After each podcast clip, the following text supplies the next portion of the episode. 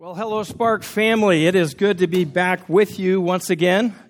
Uh, hello to everyone in this room. Tony, if you can't hear me, you can turn up the sound back there. Hello to everyone that's listening in on the podcast. Uh, my name is Tom. I'm one of the pastors here at Spark, and uh, welcome. Welcome to today. Was that a first? Electric slide worship? Was, was that?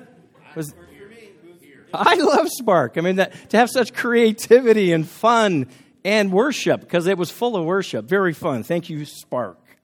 Today we are going to continue in our series called This Is Our Story, and we're going to look specifically at the Beatitudes, which we see in Luke 6, where Jesus announces the radical upside down kingdom of God, where he embraces the social and religious outcasts, which is good news for the poor, for the oppressed, for those mourning, for those who are needy because at that time, for sure, they hadn't had good news for a long time. And Jesus is saying that his kingdom will be ushered into the world by his disciples, his community, his people. That includes us, people who know who they are and stand up for what they believe is right.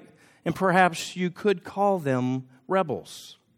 And let's be clear whether in the time of Jesus or today, there will be people who don't like the kingdom of God or what it stands for because they're happy with the way things are. They're happy with the status quo. So let's start. Let's go in. I'm going to read verses 12 to 23 from Luke 6. Follow along with me. One of those days, Jesus went out to a mountainside to pray and spent the night praying to God. When morning came, he called his disciples to him and chose 12 of them, whom he also designated apostles Simon, whom he called Peter, his brother Andrew, James, John, Philip, Bartholomew, Matthew, Thomas, James, son of Alphaeus, Simon, who was called the Zealot, Judas, son of James, and Judas Iscariot, who became a traitor. Jesus went down with his apostles and stood on a level place. A large crowd, crowd of his disciples was there, and a great number of people from all over Judea, from Jerusalem, and from the coastal region around Tyre and Sidon, who had come to hear him and to be healed of their diseases. Those troubled by impure spirits were cured, and the people all tried to touch him because power was coming from him and healing them.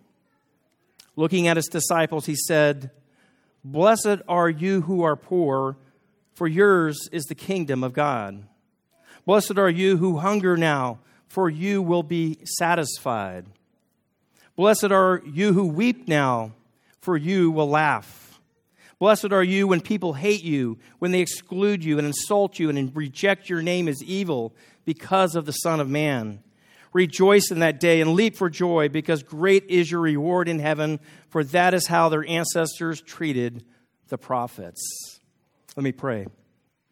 So, Jesus, I ask that would you, you would open your word to us today and help us to learn from you and help us to learn to be like you.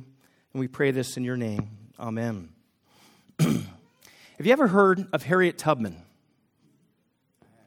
Yeah, I, I would imagine probably quite a few people have. Harriet Tubman is an American hero.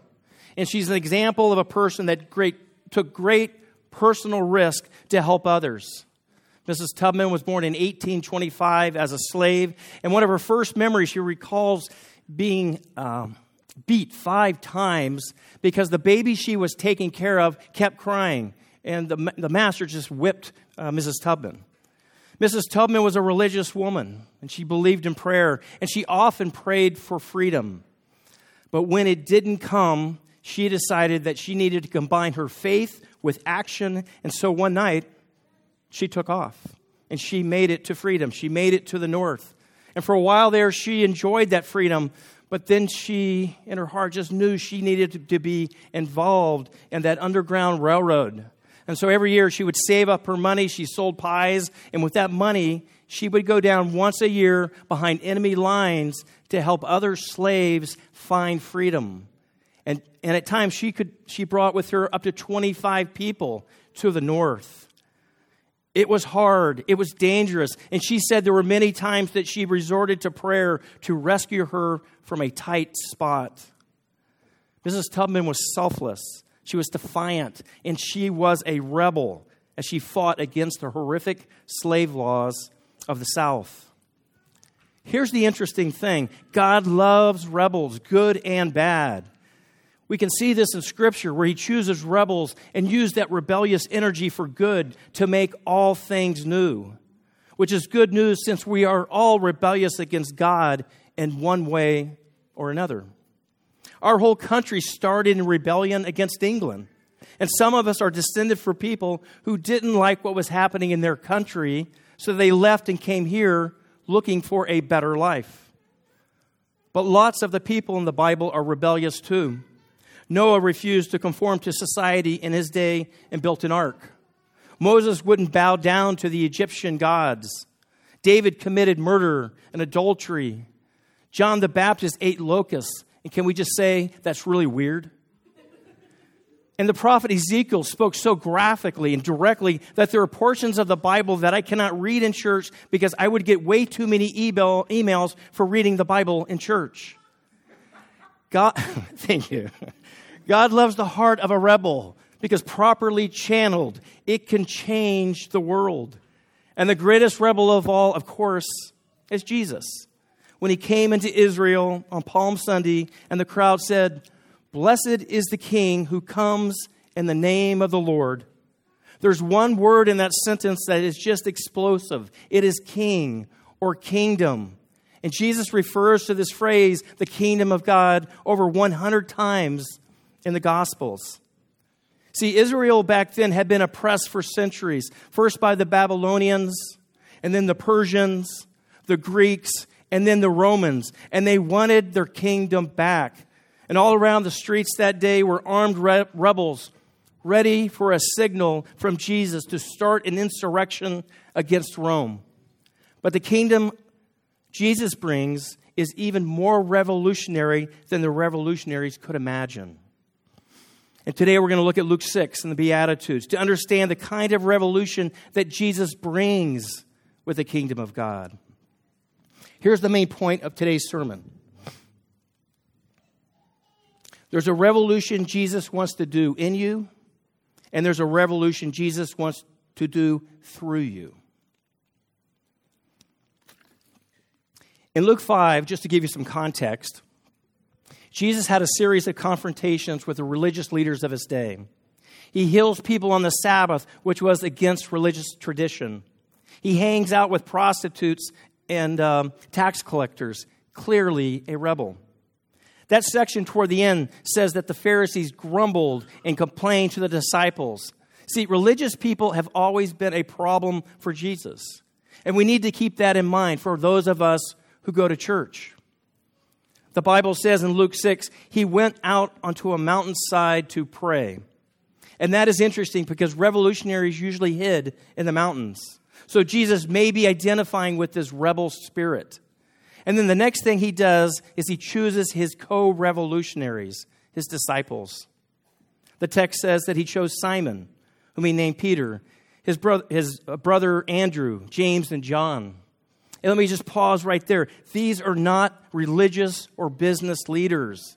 No, they are fishermen, possibly illiterate and very rough around the edges. James and John were nicknamed the sons of thunder. Care to guess why? because they were kind of jerks. At one point, they tried to call down fire from heaven to destroy a village that didn't like their preaching. And it keeps getting worse as you go through this list. Next comes Philip, Bartholomew, Matthew, another red flag. Matthew was a tax collector. Think white collar criminal who collaborated with the occupying Roman army to overcharge his fellow Jews and pocket the difference. Think Bernie Madoff for those who remember. But it just keeps getting worse. Next comes Thomas, whose claim to fame is that at the critical moment, he doubts Jesus, forever earning him the nickname Doubting Thomas.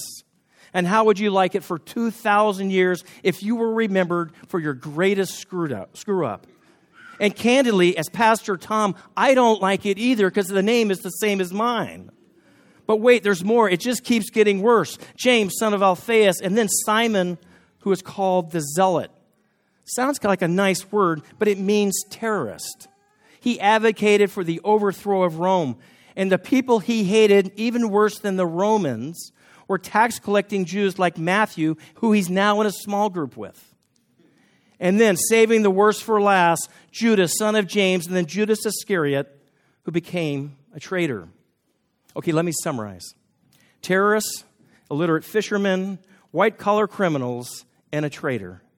You do not want Jesus as your HR guy. He hires all the wrong people. Every one of them, in one way or another, are rebels. See, every other revolution in history, all they wanted to do was to put the revolutionaries in charge as opposed to someone else. That's not very radical, actually. But Jesus brings a radical upside down kingdom, which he announces in what is known as the Beatitudes, which we read now in Luke 6. And Jesus says, Blessed are.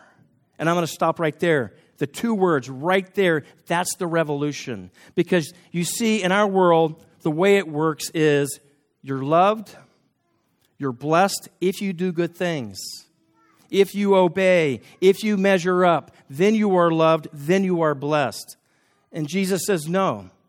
He says, you are blessed first, regardless of what you have done or what you have said. And that empowers us to then live his revolutionary, radical kingdom kind of, kingdom kind of life. You are blessed first. Blessed are you who are poor. In Matthew's version, it says poor of spirit. And Jesus means both poor of purse and poor of spirit, and really anyone who feels afflicted for any reason at all. It is called the Sermon on the Mount, but it's really the Sermon from the Valley, where high is low and low is high. And that's the revolution that Jesus wants to do in you and in me. And it is this He wants to change the scorecard of our culture to set us free. So, if our culture has Beatitudes, they probably go something like this Blessed are those who make it to the top because they can look down on everyone else. Blessed are those that win no matter what it took to get them there. Lie, cheat, oppress. Blessed are the good looking because they don't worry about being seen in a bathing suit. That's our culture. The writer David Brooks, who writes for the New York Times and who I've really enjoyed over this last year, talks about how fame, particularly for young people, is one of the most desired qualities. And he pointed out that Time magazine did a study of college students, and they asked, Would you rather be president of Harvard or Justin Bieber's personal assistant? And by a three to one margin, people would rather be Justin Bieber's personal assistant than president of Harvard. Brooks says, Now to be fair, I asked the president of Harvard, and she said she'd rather be Justin Bieber's personal assistant too. Power, comfort, success, approval of others that's our culture scoreboard. And Jesus flips the scorecard. When he says, Blessed are you who are poor, that's people without comfort. He says, Blessed are you who hunger, that's folks without comfort. Blessed are you when people hate you. That's people who don't have other people's approval. He's looking at folks who don't fit the culture scoreboard, but also they don't fit the holiness, churchy, religious crowd either. Now, here's an important caveat this does not mean that Jesus wants us all to be poor, weak, miserable people. No. This, that, that was what the philosopher, philosopher Nietzsche's great, greatest complaint was against Christianity, that it kept people from being what he called in German the Übermensch, the Superman. No, he's not trying to squelch your inner Übermensch, or should I say Uberfraulein. That's not what this is about. The Beatitudes are not prescripted. They are not things we're supposed to go be and do. They are descriptive. Jesus is saying, even if you find yourself poor, depressed, sad, in hard times, even then, contrary to the scorecard of our culture, you can be blessed. See, Jesus is not out to make you weak, He's out to make you free. That's the revolution He wants to do. I went to a Life Moves fundraiser a few weeks ago. And for those who don't know Life Moves, it's an organization, a nonprofit that's really out there to help the homeless. And they do great things like feeding kitchens and, and shelters. And as I arrived for the event, I was a little late. So I went and got my name tag, and it tells you, you know, kind of where your table is. And I wasn't sure, but I, I, I took my name tag, put it on, and I started walking. And I was late, so the whole place was crowded, so I had to me- meander around the tables. And it turns out my table was at the very, very front. So I worked my way around, and when I sat down in my seat, I was literally 10 feet away from the main speaker, who was Priscilla Chan. If you don't know, that's Mark Zuckerberg's wife, and they started the Zan uh, Chan Zuckerberg uh, initiative. Um, and then right to my side, as I'm sitting in my seat to my side, there's an older guy sitting there too. And I don't know who this guy is, but apparently he was a big deal because when the event started, the MC recognized this person because this was a big uh, philanthropic giver. His first name is John, and it rhymes with vibrato. He, he gives lots of money to organizations. But what was happening then is people were looking up at Priscilla, and they were looking up at John, and they were looking at me, and I liked it. And I started thinking, this is cool. I'm impressing people because I'm sitting here in the front row of a charity event and people are looking at me. And friends, that is an embarrassing story because that is screwed up. I mean, really screwed up. But I guess it says, I like to impress people. How about you? Can you relate? Do you like to impress people? Is it just me? It, it, sounds like it's just me. I am really messed up up here. But the question is how do we stop this? Well, the answer is that we've got to change the scorecard. We have to stop living to our culture's scoreboard. That's the revolution Jesus wants to do in us to free us from all the scorecards, the world's, but also the churches, which, some, which sometimes isn't any better. Do more, try harder. No, Jesus Jesus' revolution is that we experience his presence, and that sets us free from all the scorecards. We may be wealthy, we may be successful, all of that, but we are not controlled by those things. We neither seek them nor run away from them. See, it's about defiance.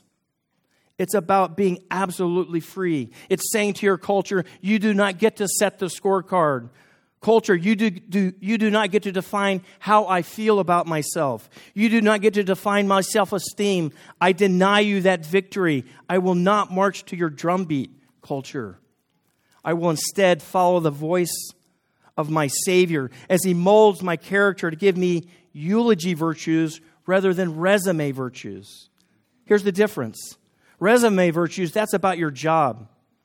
That's about how much money you make. That's about your success yada, yada, yada. Eulogy virtues. And I should say, no one ever talks about resume virtues at a funeral. It's about your character. It's about who you stand by and who you advocate for. It's about your relationships and about who you loved. The revolution that Jesus wants to do in you and me is to set us free to live for those eulogy virtues and to become the people he created us to be. Jesus is never going to say to you, Why weren't you more like so and so? Why weren't you more successful? He'll just say to you, Why weren't you you? The you I created you to be. The only scorecard Jesus has is that you become fully you. That's all he's asking but through his power. And that's the only way it happens. It's got to happen through the power of Jesus. The text says that the people all tried to touch Jesus because power was coming from him and healing them. His power sets us free. You know, sometimes I think when we see, when we read the Beatitudes, we get hung up on the first part of them. Blessed are the poor. Blessed are those that mourn. And that doesn't sound good. And we forget the second part where it says, Blessed are you who hungry, for you will be satisfied. See, even when we are poor or when we are mourning, Jesus meets us and we can be satisfied.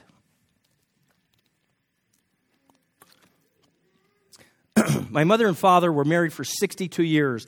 Uh, they were high school sweethearts, and my mother loved my father as her best friend, her confidant, and her partner. And they were always together. They traveled together, they helped each other, um, they argued together, they, they laughed together, they even did square dancing together. Now, that is love. My father died two years ago, and my mother's doing pretty well today, but she certainly has suffered with loss and grief and disappointment. And for the first nine months, she was in a void. A void where um, Uh, uh, she was filled with a vast emptiness that fills your heart and lungs and restricts your ability to think or even breathe. Because grief is demanding, it can be constant and it can feel like it will never subside. My mother was lonely and truly needed support from her family, from her friends, from her neighbors, and she found that turning to God gave her a sense of being enveloped in loving arms that are eternal and strong. She knew that Jesus was with her. She knew that he was paying attention. And this helped her to know that she was not alone as she mourned. Blessed is not when everything is going your way. Blessed is whenever Jesus is with you and me. And when you get that, you can live life with reckless abandon and reckless freedom. There's an 87 year old billionaire named Chuck Feeney who started the duty free shops. You've probably seen them at the airport. Forbes did a study on him, in, a story on him in January of this year. And the article says that Chuck is trying to give away all his money to people in need. Get this he's already given away $8 billion, and he's got 1 billion more to go. He wears a $15 watch. He uses the plastic bag for a briefcase, and he lives in a small, humble bungalow in San Francisco. Chuck's says, My goal is I want the last check I write to bounce. Chuck is free and he's having fun. So here's the question By how you spend your time, by how you spend your money, and by what you worry about, what is the scorecard that you are living by? Maybe you should consider connecting with Jesus so he can, can begin to set you free as you live to the audience of one, only to his call in your life to become fully you. That's the revolution that God wants to do in you. And as we experience that freedom through Jesus' power, then we become part of the second thing, and that is the revolution he wants to do through you. In Matthew's version of this story, after the Beatitudes, Jesus says, You are the light of the world. A city on a hill cannot be hidden. That word city is very powerful because at the time, the Western world was dominated by one city. It was Rome, whose highest ideals, ideals were power and self glorification. Just like the first city in the Bible in Genesis, Babel, where they said, Let us build ourselves a city with a tower that reaches to the heavens so that we may make a name for ourselves. The Tower of Babel was built by a society that was raising itself up to a godlike status. They were empire building and would use military might and economic dominance to crush anything or anyone in the way of their plans.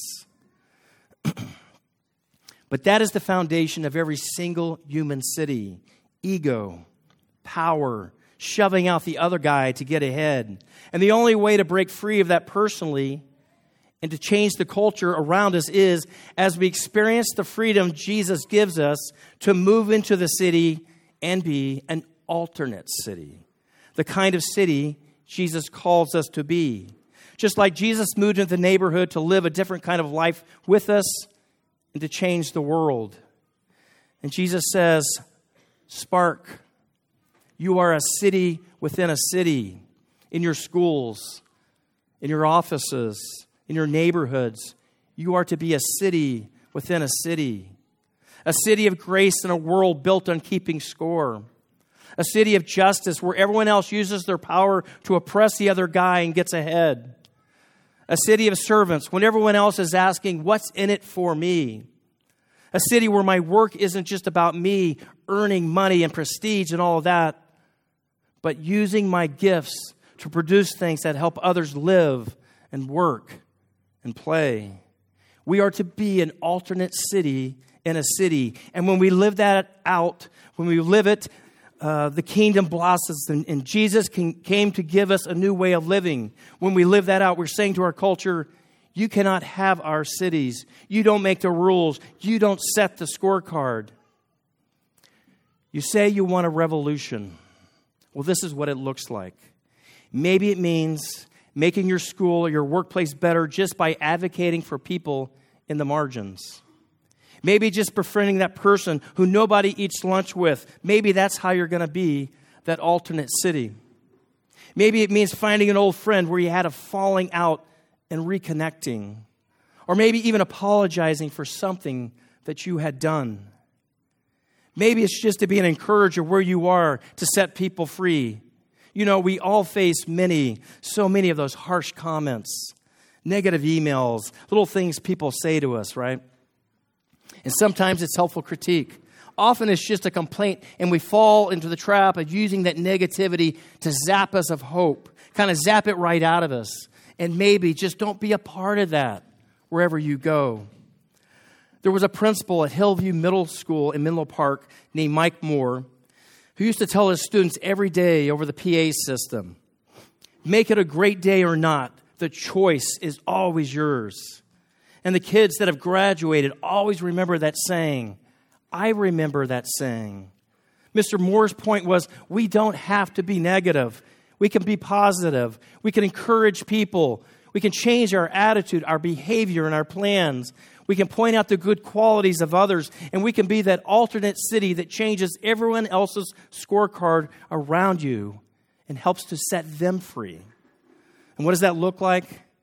Well, I recently heard about a guy named David Klein who graduated from Menlo Atherton High School in 2005. And David loved baseball, and he's actually good at it. He played varsity uh, baseball, and beginning as a sophomore, he batted 442, which is pretty good. He went on to college, he played there, he did well, but he wasn't good enough to go on to the pros. But he still loved the game and he was passionate about it. He wanted to teach kids how to play baseball, but he wanted to do more. He wanted to create a positive character building youth sports experience. He wanted to focus on developing players of strong moral character with the ability to balance on and off the field challenges. He wanted to pass on his strong beliefs about work ethic, dedication, and goal setting. So he started an organization called Menlo Park Legends in 2010. And eight years later, he has coached over 5,000 children and young adults. He also created a nonprofit where he helps low income, underprivileged, and disabled youth in East Palo Alto and East, East, East Palo Alto and East Menlo Park through his organization's scholarship programs. David is going to be honored two weeks from now at Stanford by an organization called Positive Coaching Alliance. Because David doesn't just focus on winning, he also focuses on helping young students learn that no matter where they come from, they can improve their grades with focus and determination. They can improve their relationships and they can change their lives. David is helping young students in our community develop into better athletes and better people. He is free of that part of our culture scoreboard that is all about winning at whatever the cost. Free then to be a part of Jesus' revolution by living out that alternate city wherever he is. Now, you don't have to start a little Little League baseball team. But it is, it is important to ask what's your scorecard? And do you need to ask Jesus to help you switch it? So you can be a part of changing the world and helping it be more aligned with the kingdom of God, which is good news for the poor, the hungry, those that mourn, and those that are hated and rejected. And what prayers do you have for your office, your city, and your neighborhood? And how might you be part of the how might you be a part of the answer to that prayer simply by being that alternate city where you are? So that we're not slavishly serving our culture, but that we are defiantly free, transforming our cities one heart, one block, one school, one office at a time until his kingdom comes and his will gets done on earth as it is in heaven. You say you want a revolution. Well, this is it. We march to our culture's tune no more. Let us pray. Father God, we just pray to you and help to ask you to help us uh, to live this out by your power. Help us to be that free so that we can be a part of your revolution, making Palo Alto and the Bay Area free as we walk with you. Change our scorecard. Help us to live for you. And we ask this in your name. Amen.